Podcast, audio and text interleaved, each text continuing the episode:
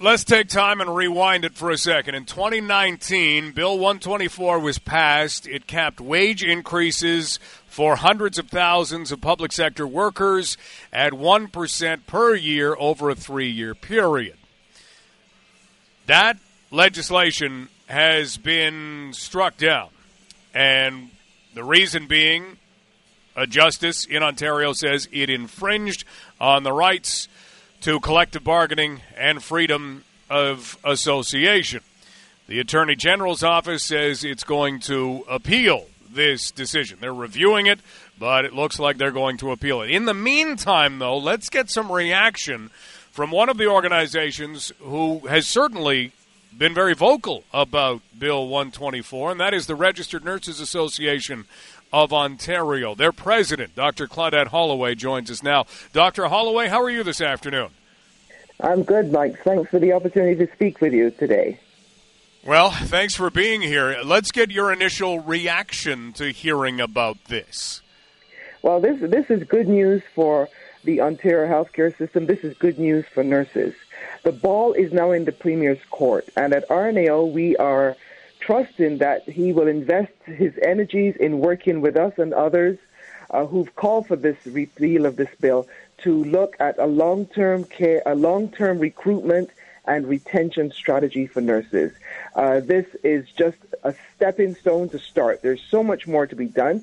We've said all along that this bill uh, should have been repealed and now a lot of work to do. So we're hoping the Premier will invest his energy in working with us. We can see the effect that it's had on the nursing crisis. Because of Bill 124, so many nurses have left our province, gone to other provinces, gone across the border, gone to work for private agencies, and the situation is dire. So even though this is good news, um, we are cautious because we know it's in his court. We hear that they're talking about repealing. We hope not. Uh, but there's a lot of work to be done, not only for where we hear all the, the the challenges that face hospitals, but we have challenges in long-term care for staffing in the community. All nurses, other public sector workers are affected by this bill. So we need to really have an Ontario healthcare system that we can be proud of. And I see this as a first step. If the Premier will go along with meeting with us and others to start talking about strategy that will transform healthcare here in Ontario. Dr. Claudette Holloway joining us, Registered Nurses of Association of Ontario president. Dr. Holloway, help us to understand. You mentioned that this is something, obviously, that the RNAO has been asking to be repealed for a long, long time. And you've said we've had nurses leave this province for other provinces, leave this province or country for other countries, leave for private health care opportunities.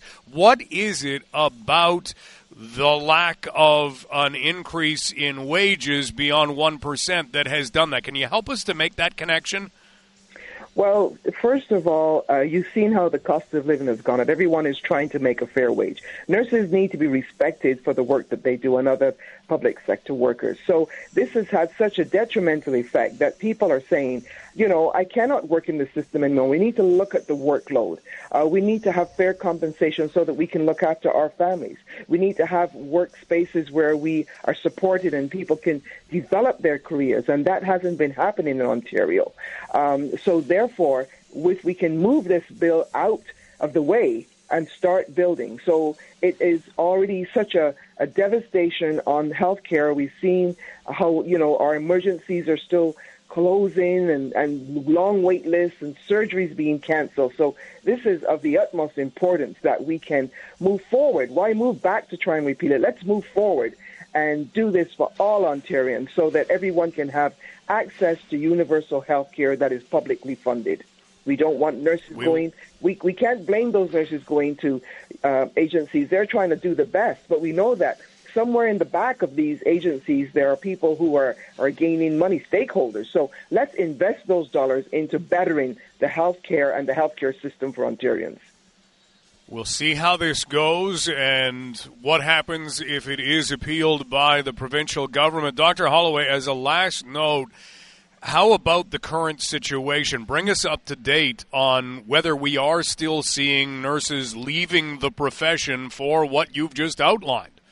Yes, they are they are still uh, leaving. We don't have actual numbers because this number is changing every day. But the nurses continue to be discouraged. They are more than burnt out. After three years, they've been fighting with the pandemic. Now we have the th- triple threat of the flu, the you know all of this.